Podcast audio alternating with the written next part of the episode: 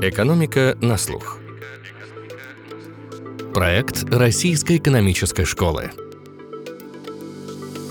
Всем привет! Это «Экономика на слух» и с вами Анастасия Небольсина. Я студентка совместного бакалавриата РЭШ и Высшей школы экономики. В этом выпуске мы поговорим о том, как люди принимают решения. На самом деле очень по-разному. Кто-то полагается на интуицию, кто-то действует под влиянием эмоций, а кто-то проводит тщательный анализ, чтобы выбрать наилучшую опцию. А как правильно? На этот вопрос универсального ответа вы не найдете. Но чем больше вы знаете о поведении людей, тем больше вероятность найти подходящий вариант. Как экономическая наука смотрит на процесс принятия решений, рассказывали ректор Российской экономической школы Антон Суворов и проректор Высшей школы экономики Дмитрий Дагаев во время просветительских дней РЭШ, которые прошли очно в декабре. На основе этих материалов мы решили создать подкаст. Какие инструменты дает нам теория игр? О каких ошибках предупреждает поведенческая экономика? Как применять эти результаты на практике? Об этом не только в экономике на слух. Отмечу, что это уже сотый выпуск нашего подкаста. И в честь этого мы проводим розыгрыш среди наших слушателей. Подробнее о нем вы можете прочитать в описании к выпуску или в телеграм-канале «Экономика на слух». Антон, Дмитрий, добрый день. Давайте сегодняшний разговор начнем с ключевого, наверное, вопроса. А что такое теория игр? Теория игр — это наука о том, как люди, компании, правительства принимают решения в условиях стратегического взаимодействия. То есть когда несколько человек или несколько компаний принимают решения таким образом, что эти решения влияют на общий исход и на платежи, результаты, которые получают другие участники этого взаимодействия. Вот в таких ситуациях возникает это самое стратегическое взаимодействие. Принимая решения, эти взаимодействующие друг с другом агенты или игроки, как их в теории игр называют, должны, конечно, принимать во внимание интересы своих оппонентов. Это не всегда оппоненты в прямом смысле этого слова, потому что иногда возникает кооперация, и это решение может оказаться взаимовыгодным. Но вот как принимать решения в условиях вот такого вот взаимодействия, этим как раз теория игр и занимается. Важной частью того, как теория игр отвечает на вопрос о оптимальном взаимодействии людей, является предпосылка о рациональности. Антон, давайте обсудим, что это означает. Что такое рациональность? Вопрос очень сложный. Люди над ним тысячелетиями бьются, и понятно, что договориться об этом невозможно. Но экономисты часто думают о рациональности в достаточно таком простом и ограниченном понимании. Для экономиста рациональный экономист экономический агент – это некто, человек или фирма, у которого есть определенные предпочтения относительно того, что этот человек или фирма может выбрать. И эти предпочтения, ну, в некотором смысле разумные. Они, с одной стороны, полны, то есть любые две ситуации для этого человека сравнимы. Он знает, скажем, что он больше любит яблоки, чем апельсины, или наоборот, что апельсины больше, чем яблоки. Ну и кроме того, они должны обладать свойством транзитивности. То есть если вы яблоки предпочитаете апельсинам, а апельсины бананам, то тогда яблоки лучше, чем бананы. Такое простое свойство, предпочтения тоже должны этому свойству удовлетворять, и это более-менее все. Технически экономисты думают о рациональности в достаточно ограниченном смысле смысле. Хорошо. Дмитрий, вопрос к вам. Если мы верим, допустим, в упрощенном сеттинге, что люди рациональны, вот как, основываясь на этом, игр может давать нам какие-то ответы на то, как людям лучше взаимодействовать? Смотрите, как вообще в экономике, в экономической теории устроено объяснение тех или иных явлений? Когда мы хотим дать ответ как, на какой-то вопрос, почему вот некоторое явление в мире устроено вот так? Мы сначала моделируем реальную жизненную ситуацию с помощью некоторых формальных математических теоретических инструментов, ну, в частности, с помощью теоретико-игровых инструментов, а потом, применяя некоторые концепции, находим ответ, решение. При этом предпосылки о том, как устроено это решение, конечно, влияют на то, каким это решение будет. Если мы предположим одно о поведении игроков, получим один ответ. Если предположим другое, то получим другой ответ. Возникает множество разных моделей. Некоторые из них являются хорошими, некоторые из них являются плохими. Как понять, что отличается отличает хорошую модель от плохой модели. А вот тут как раз нам на помощь приходят эмпирические результаты. И если все сходится, и эмпирические данные подтверждают эту модель, то у нас есть основания верить этой модели, и, следовательно, есть основания прогнозировать будущие результаты этого взаимодействия с помощью этой модели. Антон, вопрос к вам. Вот в теории игр есть такая волшебная вещь — равновесие Нэша. Почему и как его используют для решения игр? И какие есть... Бывает ли, что нет равновесия? Мы не знаем, как ту или иную игру решить вообще. Бывают игры, в которых равновесия нет. Ну, давайте прям сходу придумаем такую игру. Слово тому, кто назовет самое маленькое положительное действительное число, мы дадим миллион рублей. Понятно, что в этой игре равновесия не будет, потому что нет самого маленького действительного числа. Если один игрок это скажет, то, в общем, другой, наверное, может это предугадать и сказать число поменьше. Но это в каком-то смысле технический артефакт. И важный результат Нэш как раз состоит в том, что при достаточно общих предпосылках в игре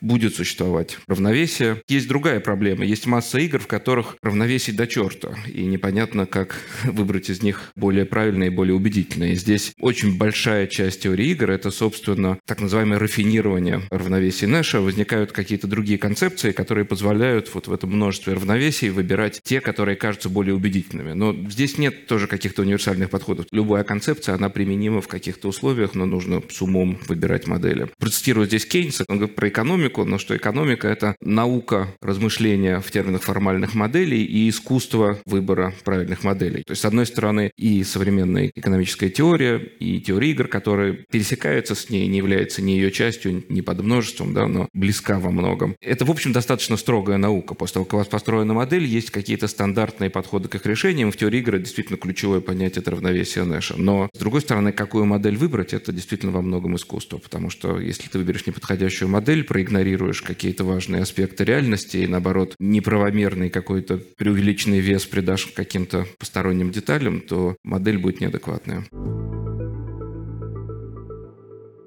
Во время просветительских дней мы решили поиграть с нашей аудиторией в конкурс красоты. Правила предельно простые. Мы попросили каждого зрителя написать целое число от 0 до 100. После того, как мы собрали все результаты, мы посчитали среднее арифметическое. Победителем объявлялся тот, кто написал число наиболее близкое к половине среднего арифметического всех написанных чисел. Сейчас Дмитрий Рогаев расскажет, как правильно решать эту игру с точки зрения теории игр. Давайте посмотрим, что говорит теория и как нужно играть на практике в эту игру. Здесь все зависит от того, против кого вы играете. Давайте на секундочку представим, что вот есть вы, и все остальные игроки — это генераторы случайных чисел, которые случайным образом пишут число на отрезочке от 0 до 100. Тогда, наверное, логично ожидать, что среднее арифметическое будет где-то в районе 50, половина среднего арифметического будет где-то в районе 25, и надо писать число близкое к 25.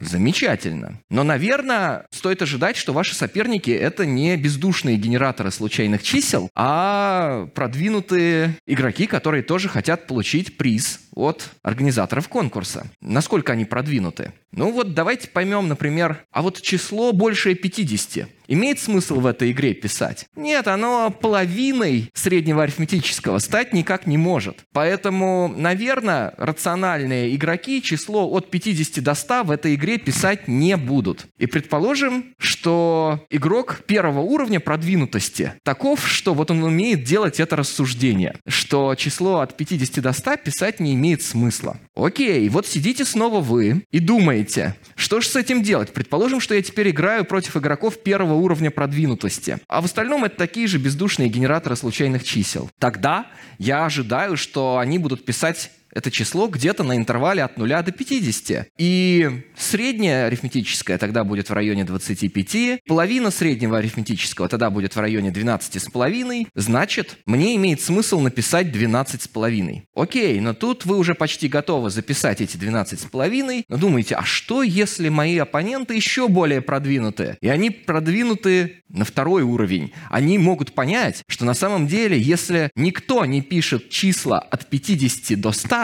то число от 25 до 50 в этой игре победить тоже не может. И действительно, оно половиной среднего арифметического не станет. Но тогда, если все остальные игроки пишут число от 0 до 25, то среднее арифметическое будет в районе 12,5, а половина в районе 6 и 25 сотых. И надо писать 6,25. И так далее. Чем более продвинуты ваши оппоненты, тем меньше число, которое будет написано в этой игре. Э, чем меньше среднее арифметическое чисел, написанных в этой игре, и тем меньше половина среднего арифметического. И вот если ваши оппоненты бесконечно продвинуты, то теория игр говорит, что вот единственное решение, единственное равновесие, которое в этой игре есть, это ситуация, в которой все игроки в этом зале напишут ноль. И вот это вот будет единственным теоретическим равновесием в этой игре. Проблема, однако, в том, что в реальности нулей было не так много. Это говорит о том, что с теоретической точки зрения, может быть, не все рациональны, но в реальности просто это означает, что, может быть, просто игроки не продвинуты в бесконечном смысле. Задача каждого из нас — это просто найти оптимальную стратегию, которая позволит обыграть конкретных игроков. Тогда задача понять, насколько продвинуты игроки. И вот огромное количество экспериментов про эту игру проведено. Играли в разных аудиториях со студентами-математиками, со студентами-гуманитариями, в африканских деревнях. И везде получаются разные результаты. На самом деле, это игра, в которую можно играть много раз, потому что в разной аудитории действительно получаются разные результаты. Да? Она называется «Конкурс красоты». Как ни странно это звучит, вроде бы какая-то игра с чиселками. Есть такая история. Опять Кейнс, который, казалось бы, далек от теории игр, он писал про игру, которая проводилась английскими газетами в 30-е годы. Игра была устроена следующим образом. В одной из газет на протяжении какого-то времени публиковались фотографии девушек, и участники игры должны были угадать, какая из девушек окажется наиболее популярной, какая из девушек соберет больше всего голосов. Но при этом понятно, что нужно выбрать не ту девушку, которая лично вам кажется наиболее красивой. Вам нужно именно предсказать поведение других игроков. Действительно, если ты даже мега-мозг и понимаешь, что здесь единственное равновесие ноль, все это быстро просчитал, то все равно твоя задача подумать о том, как будут вести себя другие люди. И, может быть, все люди тоже бесконечно продвинутые. Важно же не только их собственная продвинутость, а что они о тебе думают и о всех окружающих. Предположим, мы все справились с этой простой задачей и выяснили, что равновесие единственное и ноль. Но все равно каждый из нас может попытаться рискнуть и сделать ставку на то, что кто-то другой почему-то тоже решит рискнуть, например. Не потому, что он не понимает, что ноль равновесия, а просто потому, что он каким-то образом прогнозирует поведение вот этой нашей большой достаточно аудитории. И Кейнс писал об этой игре как о такой достаточно точной аналогии того, что происходит на финансовых рынках. Казалось бы, очень абстрактная игра, но, с другой стороны, на финансовых рынках, когда вы покупаете активы, вам важна не только ваша оценка их фундаментальной стоимости, но и прогноз относительно того, как эти активы будут востребованы другими участниками рынка. Это в каком смысле даже важнее, чем фундаментальная стоимость. Поэтому теория игр во многом это про прогнозирование поведения людей. Здесь даже, на самом деле, я не уверен, что мы прям зашли в область поведенческой экономики, потому что сама теория игр, она все-таки достаточно трезвая наука. Есть очень простые игры, в которых, казалось бы, есть всего два равновесия, но из-за того, что этих равновесия два, непонятно, как люди будут играть в такую игру. Вот есть такая игра, Chicken называется по-английски. Эта игра вот о чем. Вот представьте себе, что есть какая-то лыжня и два лыжника, которые быстро сближаются встречными курсами, и вопрос в том, как они будут себя вести. Один может отступить в сторону, уступить дорогу, другой может отступить в сторону, уступить дорогу, или оба могут вести себя максимально упрямо там и лоб в лоб стукнуться. Понятно, что вот третий случай наименее привлекательный для обоих, но кому уступить? Непонятно. То есть есть одно равновесие, в котором первый лыжник уступает дорогу, есть второе равновесие, в котором второй лыжник уступает дорогу, но в реальности спрогнозировать, что произойдет, достаточно сложно, если мы ничего об этих лыжниках не знаем. Поэтому умение посчитать вот эти два равновесия очень часто не дает нам возможности спрогнозировать, что на самом деле произойдет. Мы сейчас говорим про такие абстрактные игры, которые немножко как детские игрушки какие-то выглядят, да? но на самом деле теория игр – это действительно такая рабочая лошадка в современной микроэкономической теории и в ее приложениях в том числе. В теории отраслевых рынков, корпоративных финансах, в политической науке тоже. Но если говорить именно о поведенческой экономике, то здесь привносится такое новое измерение, которое состоит в том, что люди в принципе, еще систематически отклоняются от рациональности. Классическая теория игр, она предполагает, что люди стремятся максимально удовлетворить свои предпочтения, делая правильные прогнозы относительно поведения своих партнеров, контрагентов. Поведенческая экономика исходит из того, что живые люди не просто нерациональны, они систематически нерациональны. Но вот я говорил о том, как экономисты смотрят на понятие рациональности. На самом деле, конечно, подспудно мы все еще предполагаем, что должна быть у человека адекватная картина мира. И вот если почитать книжку Даниэля Канемана, который, в общем, такой родоначальник поведенческой экономики, психолог по своему образованию, несмотря на это он получил Нобелевскую премию по экономике потом. В этой книжке основная масса примеров посвящена именно неадекватному восприятию действительности. Не так много людей, которые верят, что дважды два пять, то есть такие простые вещи обычно люди знают правильно, но если говорить о том, как люди воспринимают какие-то вероятностные события, например, то вот здесь есть систематические предсказуемые отклонения. Кстати, к этому моменту у нас были готовы результаты конкурса, и половина среднего арифметического в нашей аудитории составила 13.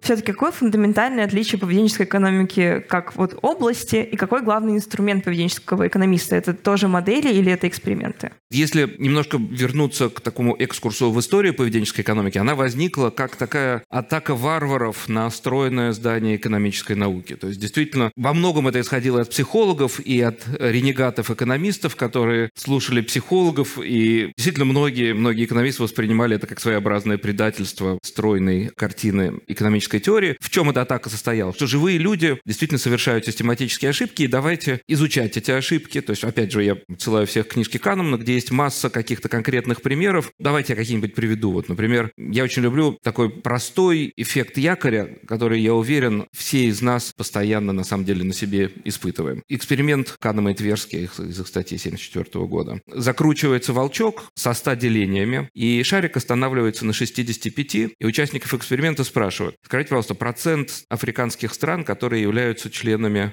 ООН на тот момент, больше 65 или меньше 65? Люди дают какой-то ответ. Потом говорят, ну, скажите, а какой все-таки процент африканских стран является членами ООН? Ну, и все записывают какой-то ответ. В другой группе происходит все то же самое, только шарик останавливается не на 65, а на 10. Точно такой же вопрос, больше 10, меньше 10, и потом дайте ответ. И я боюсь ошибиться в точных цифрах, но, по-моему, в группе, где 65, медианный ответ был 45%, а в группе, где шарик остановился на 10, медианный ответ был 20%. С хорошей точностью я сейчас воспроизвожу эти результаты. Мы видим, что колоссальная разница в два раза. Но при этом понятно, что вот этот дурацкий шарик никакого отношения к членству африканских стран вон не имеет. И понятно, что мы все время подвергаемся воздействию каких-то вот внешних вот этих якорей. Ну, скажем, мы приходим в магазин за телевизором, например, да, и мы видим какой-то колоссальный телевизор, который стоит миллион рублей. Может быть, мы даже не рассматриваем его в качестве альтернативы, но какой-то счетчик щелкает, и мы думаем, что миллион рублей – это сумма, которую, в принципе, люди готовы заплатить за телевизор. Поэтому, когда вы видите телевизор за 100 или за 200 тысяч рублей, вы думаете, может быть, он не такой дорогой по сравнению с этим миллионом. То есть вот якоря, на самом деле, это то, что нас постоянно окружает. Бороться с этим сложно, но я всех призываю, когда мы сталкиваемся с какими-то важными решениями, всегда нужно постараться посмотреть на проблему с разных точек зрения и подумать, нет ли каких-то вот дурацких якорей, которые могут повлиять на важное для вас решение. Антон сказал про такое индивидуальное принятие решений. Если опять проводить мостик к теории игр и к коллективному принятию решений, где у каждого свои интересы, я, может быть, еще про один эксперимент расскажу. Это эксперимент, который провел Нобелевский лауреат Томас Шеллинг. Этот эксперимент описан еще в середине прошлого века, кажется, в книге «Стратегия конфликта», которую Томас Шеллинг в 1960 году написал. Эксперимент назывался «Встреча в Нью-Йорке». И Шеллинг предложил своим студентам сделать следующее. Ситуация такая. Представьте, что вы договорились, что у вас на завтра назначено свидание, но ваш партнер вам недоступен. Не знаю, телефон выключен, интернета нет. Вы только единственное, что помните, что договорились на завтра, а в какой точке и в какое время договорились встретиться, непонятно. Вы либо не успели про это договориться, либо уже забыли, и вот надо как-то скоординироваться. А обмена информацией нет. И вот единственное, что вы можете сделать, это просто прийти в какое-то место и в какое-то время в надежде, что в это место и в это время придет и ваш партнер. И вот Шеллинг предложил своим студентам сыграть в эту игру. Соответственно, если пара встретилась, приз, свидание состоялось. Если пара не встретилась, то вы проиграли. Понятная игра, понятное столкновение интересов. И вот с теоретической точки зрения в этой игре есть очень большое число разных равновесий. Например, встретиться в 23.57 на 50-м километре от южной окраины Нью-Йорка – это равновесие. Если вы там встретились, вы молодцы, вы выиграли игру. Точно так же встретиться в полдень рядом с... Что у нас в Нью-Йорке есть? Empire State Building – это тоже равновесие. Так вот, оказывается, что в реальности люди почему-то равновесие первого типа не играют, а равновесие второго типа играют. То есть у Empire State Building в 12 они встречаются, а в 23.57 на 50-м километре южных окраин Нью-Йорка нет. И вот что это такое? Теория же нам говорит и то, и другое равновесие. Почему некоторые из них более хорошие, некоторые из них более плохие? И вот Томас Шеллинг как раз предложил называть вот эти более хорошие равновесия, которые в реальности играются людьми, фокальными точками. И это вот одна из возможных концепций рафинирования равновесий. И вот это фактически поведенческое рафинирование решения теории игр мы не можем с рациональной точки зрения, ну, каким-то очевидным, простым способом объяснить, почему люди предпочитают одни равновесия другим. Там нужны какие-то сложные предположения о поведении игроков, о том, насколько они сложны. Теория игр предсказывает одно, люди иногда играют совсем другое. Да, действительно, кажется, вот это и натолкнуло поведенческих экономистов, что что-то идет не так с теорией игр. Но все же у нас до сих пор люди изучают теорию игр, изучают поведенческую экономику, кто-то в университетах, кто-то для себя читает книги. Но вот если я как человек прочел книгу про теорию игр, например, или про поведенческую, или обе, вот я смогу лучше принимать решения, Дмитрий, как вы считаете? Конечно, да. Для того, чтобы лучше принимать решения, нужно больше понимать про то, а в какую игру вы играете. Нужно понимать, против кого вы играете. Мы это обсудили в самом начале. И вот теория игр, она как раз обсуждает основные предпосылки о том, какие игроки, основные способы думать о том, как игроки принимают решения. Поэтому, конечно, студент-экономист, который изучил основы теории игр, дальше лучше принимает решения, задумывается, во что играем, о том, как другие игроки могут думать, о том, что мы максимизируем. Поэтому ответ – да. Мне кажется, что на самом деле теория игр стимулирует, как ни парадоксально это звучит, к определенной эмпатии, потому что для того, чтобы понять, как себя вести, вам нужно понять, как будут вести себя ваши партнеры. Для этого волей-неволей вам нужно поставить себя на их место. Поэтому, мне кажется, это очень важный шаг. На самом деле, когда вы поставили себя на их место, возможно, вы по-другому и оцените какие-то свои приоритеты, и, может быть, сама игра в процессе даже трансформируется, и вы поймете, что на самом деле какая-то ситуация, которую вы воспринимали как конфликтная, на самом деле скорее является ситуацией, в которой нужно какое-то скоординированное решение найти. Здесь я вот тоже вернулся бы к тому примеру, который Дмитрий привел. Очень часто, особенно в начале, теория игр воспринималась как некоторая теория поведения в рамках каких-то конфликтов. Наверняка все слышали выражение «игра с нулевой суммой». Но на самом деле игры с нулевой суммой, но это какое-то очень маленькое подмножество тех игр, которые рассматриваются в экономических приложениях. Есть другой полярный случай, это действительно игра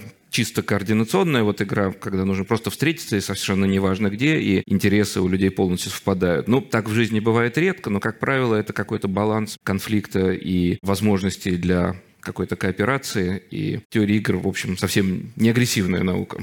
Мы уже очень много обсуждаем теорию игры, сказали, что появилась поведенческая экономика, которая позволяет нам много складить ту экстремальную рациональность, которая предполагает теорию игры, и понимать, как люди действительно принимают решения. И у меня возник такой вопрос. Какой вклад внесла поведенческая экономика как наука? Применяются ли, например, модели из этой области в других областях экономики? С академической точки зрения, вот с научной, есть масса вопросов, которые отдельно изучались, скажем, экономистами, психологами, социологами, менеджерами. Ну, вот, например, близкий для меня вопрос. Каким каким образом нужно создавать стимулы ситуации. Начальник-подчиненный, такая парадигма называется в экономической науке. Ну, в живой ситуации, как, скажем, руководитель должен выстраивать систему стимулирования. И здесь могут быть совершенно разные подходы. Вот в экономике есть прям такой важный раздел, называется теория контрактов. Он о том, каким образом вот нужно выстраивать сложные схемы, которые, с одной стороны, позволяют вам вытянуть у подчиненных ту информацию эксклюзивную, которой они обладают и которая для вас важна. Но подчиненный обычно лучше знает, насколько он ценит свое свободное время, время, насколько он лучше может справиться с определенными задачами. А для вас это важно, когда вы ставите задачи для подчиненного. Вы думаете о том, каким образом создать ему какие-то сложные стимулы. Ну, мы знаем, что, например, стимулы руководителей компании, как правило, устроены очень сложно. Там есть какие-то акции, опционы, просто система бонусов, какая-то объективная оценка, какие-то объективные KPI, субъективная оценка. Очень много разных каких-то составляющих. С другой стороны, есть психологи, которые могут сказать, что просто в массе ситуаций ключевую роль играет просто внутренняя мотивация, что люди на самом деле склонны вести себя достойно, и самое главное им не мешать. И как только вы пытаетесь регулировать их поведение за счет вот каких-то сложных схем, вы людей оскорбляете, и, скорее всего, вот это заигрывание с какими-то сложными схемами стимулирования может обернуться вам боком. Не стоит этим заниматься. Поведенческая экономика – это такая платформа, которая позволяет вот и экономистам, и психологам общаться на одном языке. То есть, с одной стороны, это язык экономического моделирования с таким почти квазирациональным подходом. Но, с другой стороны, вот чем отличается поведенческая экономика от классической, она понимает, что люди систематически отклоняются от рационального поведения, и она пытается это учитывать. То есть она не отказывается в принципе от идеи максимизирующего поведения, но, с другой стороны, она понимает, что есть какие-то систематические искажения в картине мира у людей. Ну а с другой стороны, с точки зрения приложений, опять же, есть замечательная книжка другого Нобелевского лауреата Ричарда Таллера и его соавтора Касса Санстина «Надж» о том, как можно за счет каких-то очень мелких и деликатных изменений в ситуациях выбора выбор, который оказывается человек, существенно влияет на его поведение. Ну, например, есть страны, в которых по умолчанию, если с человеком произошел несчастный случай, его органы можно забрать и передать другим людям. Есть человек должен явным образом отказаться от того, что его органы будут использованы в качестве донорских. А есть страны, наоборот, в которых нужно это разрешение дать явным образом, по умолчанию этого делать нельзя. И на самом деле доступность органов, конечно, в этих странах окажется совершенно разной, потому что люди склонны к пассивности, к тому, чтобы воспринимать статус-кво как некоторую данность и не совершают активных действий.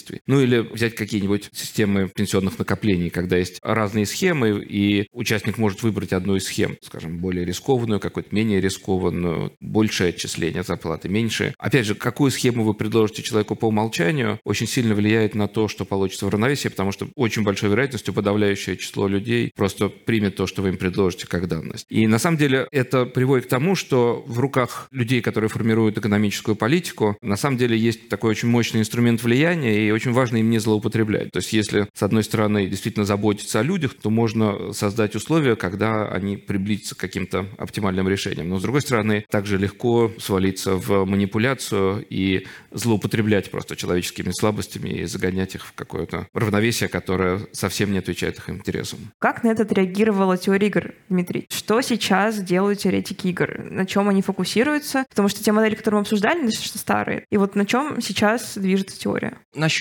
относительно давно я тут могу поспорить, потому что теория игр достаточно молодая наука. Например, результаты, за которые были вручены первые Нобелевские премии по теории игр, они были получены в начале 1950-х годов. То есть вот Нэш за доказательство теоремы о существовании равновесия Нэша в более-менее любой игре некоторого вида, достаточно общий, как раз он получил результат в начале 50-х годов. Потом на протяжении 50-х, 60-х годов развития теории игр во многом было обусловлено и периодом холодной войны, и разными военными конфликтами. Потом действительно стали задаваться вопросы о множественности равновесий, стали предлагаться различные концепции того, как равновесие рафинировать, в том числе появилось равновесие совершенное по подыграм, другие более сложные концепции. Появилась коллекционная теория игр. И вот где-то это развитие остановилось в начале 90-х годов, наверное. Вот с тех пор каких-то таких фундаментальных прорывов, теоретических прорывов в теории игр, можно сказать, что почти не было. Однако стали появляться новые инструменты. В частности, например, с увеличением мощности компьютеров стало больше возможностей для анализа каких-то сложных взаимодействий, которые невозможно просчитать руками. У нас во многих взаимодействиях участвует большое число разных агентов, и для того, чтобы предсказать результат такого взаимодействия, нужно действительно потратить много времени. Или, например, игры сами по себе бывают длинные. Вот любимая игра Антона — шахматы. Кстати, моя любимая игра, точно так же, как и у Антона. Дерево этой игры очень-очень длинное, но конечное. И поэтому, если теоретически эту игру анализировать, то можно выписать, как в нее играть правильно. Вот жизни человека, скорее всего, не хватит для того, чтобы провести такой анализ. А вот современные компьютеры лет 7 назад в шашке, правда, не в шахматы, закончили этот просчет. Вот в шашке эта игра чуть покороче, и компьютеры успели просчитать это дерево. Оказалось, что шашки ничейная игра, то есть компьютеры знают алгоритм теперь, как правильно играть в шашки. Про шахматы пока еще нет. В шахматы еще играть против компьютеров теоретически может быть интересно, практически нет. Поэтому вот появление мощных методов вычислений действительно позволило получать новые интересные результаты. Появляется много разных сюжетов, моделей, связанных с просчетом общего равновесия, в котором надо предсказать, а как экономика в каком состоянии окажется через некоторый период времени, если некоторые ключевые агенты принимают те или иные решения. Тоже без помощи компьютеров это не просчитать. Это сейчас одно из направлений, по которому теория игр достаточно активно развивается. Время просветительских дней у наших зрителей была возможность задать свои вопросы спикерам. И один из вопросов нам поступил из заместителя проректора Высшей школы экономики Данила Федорова. Если бы я ничего не знал про теорию игр, то после этого разговора у меня сложилось бы впечатление, что это абсолютно бесполезная вещь. Был первый пример с конкурсом красоты. Выяснилось, что надо просто исходя из здравого смысла действовать, а не как теория игр предсказывает. Дальше был пример с лыжней, где два равновесия, один уступает, другой нет. В реальности я на лыжах не часто катаюсь, но когда я катаюсь, я одной ногой уступаю, одной ногой рукой уступает, тут навстречу едет. У вас даже такого варианта не было среди стратегий. И, наконец, в качестве примера, что же теория игр все-таки как-то вот она развивается, был приведен пример, что, оказывается, если вы в Нью-Йорке не договорились, где встретиться, то не надо ехать в Гарлем на случайный перекресток, а надо, видите ли, у Empire State Building встречаться. И вот это какое-то знание, которое нам теория игр помогла понять. Ну, на самом деле, кажется, очевидная вещь. Вопрос вот какой. Я прошу привести пример практической задачи. Не то, что там найдем общее равновесие в экономике и инфляцию поборем. Это не очень практическая задача, хотя, может, для кого-то из присутствующих практическая. Практическая задача, где знание теории игр позволяет сделать что-то лучше, чем отсутствие знания теории игр. Если вы, например, следили за вступительной кампанией в университеты в России в 2021 году, то вы заметили, что она была организована таким образом, что очень многие, в конце концов, остались недовольны, потому что оказались в итоге в университете, который ниже уровнем, чем то, на что ты реально мог претендовать со своими баллами единого государственного экзамена. И почему так оказалось? А потому что организаторы этой кампании изменили правила этой игры таким образом, что каждый абитуриент был вынужден отправить свои предпочтения в ограниченное число мест, еще более ограниченное, чем в прошлые годы. Ну и там некоторые дополнительные нововведения были в тот год введены. Так вот, в ситуации идеальной теория игр на что нам говорит? Что вот если бы вы организовали мэтчинг между абитуриентами и вузами таким образом, чтобы учитывалась вся-вся-вся-вся-вся доступная информация о баллах единого государственного экзамена, о предпочтениях каждого абитуриента, то можно было бы запустить такую большую счетную машинку, которая бы каким-то образом оптимально распределила абитуриентов по вузам, и все были бы счастливы, и не было бы кипежа по поводу того, что, а вот смотрите, Ваня, у которого баллы хуже, оказался выше, чем я, у которого баллы лучше. Так вот, здесь у организаторов вот этой вот сложной системы действительно возникла проблема с организацией механизма, который бы был устроен таким образом, чтобы в ситуации сложного стратегического взаимодействия между большим числом абитуриентов результат удовлетворял организаторов. Дизайн механизмов — это как раз одно из направлений области теории игр, который учит, а как правильно организовывать такие механизмы, чтобы результат в некотором смысле был приемлемым для организаторов. Это совершенно практическая задача, и многие специалисты после 2021 года побежали рассказывать Министерству образования, совершенно справедливо побежали рассказывать, а как правильно проводить вступительную кампанию в высшее учебные заведения. Мне кажется, реальный практический пример, где есть что улучшать. Ну, я, может быть, добавлю. Дизайн-механизм немножко абстрактно звучит. Такие механизмы, которые вы все знаете, это аукционы, на самом деле. Как правильно устроить аукцион. Очень практическая задача. С другой стороны, это действительно задача по теории дизайна механизмов. Вот, например, в начале 2000-х годов распродавались частоты для операторов 3G. И английские экономисты, там, Кен Бинмор, Пол Клемперер и команда, которую они возглавляли, провели очень много исследований, теоретического моделирования, обсуждения и лабораторных экспериментов. И когда они провели, собственно, настоящие аукционы, они действительно принесли очень большую прибыль. Когда аналогичные аукционы проводились потом в европейских странах, в некоторых из них были совершены какие-то такие детские ошибки, и результаты были кратно меньше. То есть цена вопроса была, на самом деле, десятки миллионов долларов. Так что дизайн механизмов такая очень практическая, на самом деле, дисциплина. Спасибо, Антон. Спасибо, Дмитрий, за наш прекрасный, очень интересный диалог. Спасибо, дорогие слушатели. Пусть люди нерациональные агенты, но чем лучше вы понимаете ситуацию, поведение других игроков и свое собственное, тем выше шанс не попасть в ментальную ловушку и не совершить ошибку. Инструментарий экономической науки в этом помогает добиваться лучшего результата при принятии решений. Например, выбрать подходящую школу или больше откладывать на пенсию. Разумеется, идеального варианта не существует. Мы лишь стараемся выбирать наилучшую альтернативу. Поэтому не бойтесь ошибаться. И этому экономика тоже учит. Это был подкаст «Экономика на слух». Слушайте нас во всех подкаст-плеерах, оставляйте комментарии, отзывы и рассказывайте друзьям. С кратким изложением всех выпусков выпусков вы можете ознакомиться на портале guru.nes.ru, где вы также найдете множество материалов об экономике, финансах и образовании. До скорых встреч!